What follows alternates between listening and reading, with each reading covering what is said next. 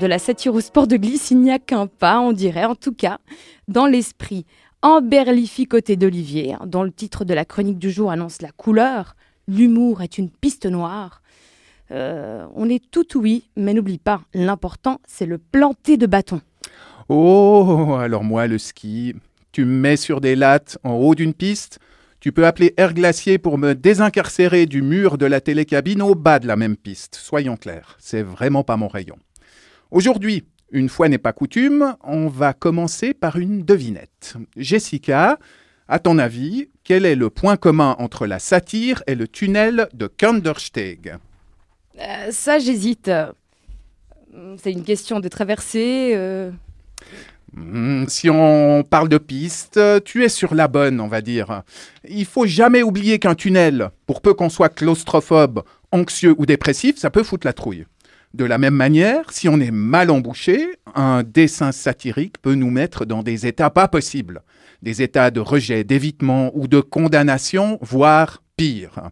Pourtant, j'aimerais rappeler l'une des leçons dispensées par un grand humoriste suisse dans son allocution télévisée le 1er janvier de l'an 2000. Je voudrais dire à tous ceux qui doutent, à ceux qui ont peur, chaque pas nous fait avancer.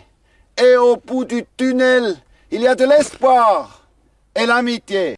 Ah, Adolphe Guy, quel poème Quand je pense que certains se prétendent coach de vie alors qu'ils n'ont pas le quart de l'agnac de notre ancien conseiller fédéral. Mais venons-en au fond du problème. Il semble en effet que depuis quelques années, la leçon de Kandersteg ait été oubliée pour ce qui est de l'humour. Bref rappel, euh, et Jessica a déjà cité euh, quelques noms, de 2005 à 2020, l'histoire de la presse satirique est émaillée de menaces ignobles et de tueries. Tout récemment encore, et dans un registre pour l'heure ouf, moins cauchemardesque, Claudinga Barbet ou Thomas Wiesel se mangeaient des tempêtes de merde sur les réseaux sociaux pour avoir mis en scène une personne transgenre confrontée à un psy bas de plafond ou avoir chambré les coronaceptiques. Bien. Et c'est pas tout.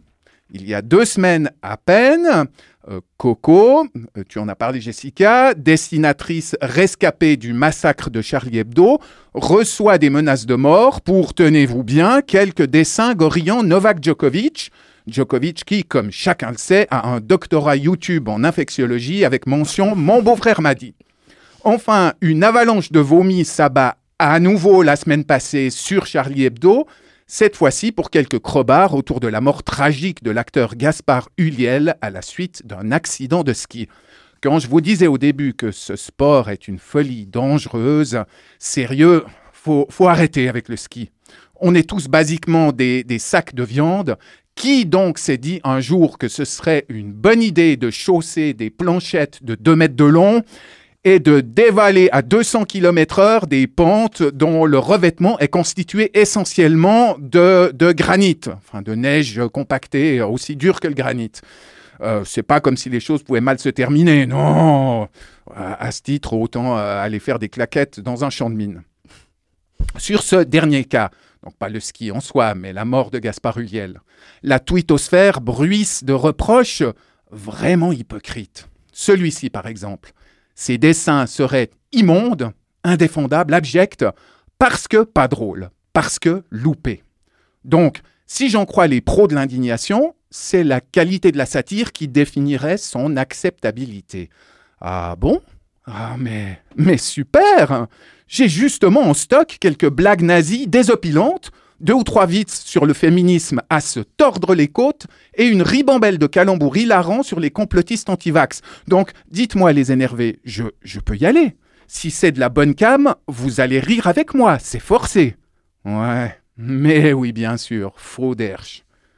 Attention, nul ne soutiendra, j'imagine, le droit de balancer n'importe quelle atrocité sous couvert d'humour. Mais tant qu'un texte ou un dessin satirique ne contrevient pas au plus petit dénominateur commun des normes pénales, tant qu'il ne diffame pas, n'appelle pas à la haine ou au meurtre, on serait tous bien inspirés de fermer nos gueules de moralistes et de profiter de cette occasion de rigoler. On devrait, en somme, se calmer et rappeler deux principes pas totalement débiles. D'abord, comme le disait Cicéron un soir de cuite à l'hydromel, errare humanum est, bordellum de merdam. Oui, euh, en soirée, euh, Cicéron pouvait, pouvait se lâcher parfois, il avait un petit côté punk. Oui, on, pourrait reconnaître aux satiristes le droit de se planter. Ce serait possible de rater un dessin ou un sketch sans être agonie d'injures ou menacé d'écartèlement. Parce que bon, nobody's perfect, pou pou pidou, même pas vous les pères la morale. Ensuite et enfin, et là je vais penser à la tension artérielle des petits procureurs de notre temps, il faut citer les mots d'un autre humoriste suisse de génie. On, on a un véritable vivier dans notre pays, hein, parce qu'on a mieux que le Jamel Comedy Club comme école du rire, on a le Conseil fédéral. Rire, c'est bon pour la santé, selon un dicton populaire. Et c'est vrai Comme le disait Johann Schneiderman lors de la Journée des malades en 2016, rire, ça fait du bien. Allez, tous en cœur, enfonçons le clou avec notre Mr Bean national et sa vidéo collector. Rire de bon cœur avec quelqu'un, c'est partager des moments de bonheur.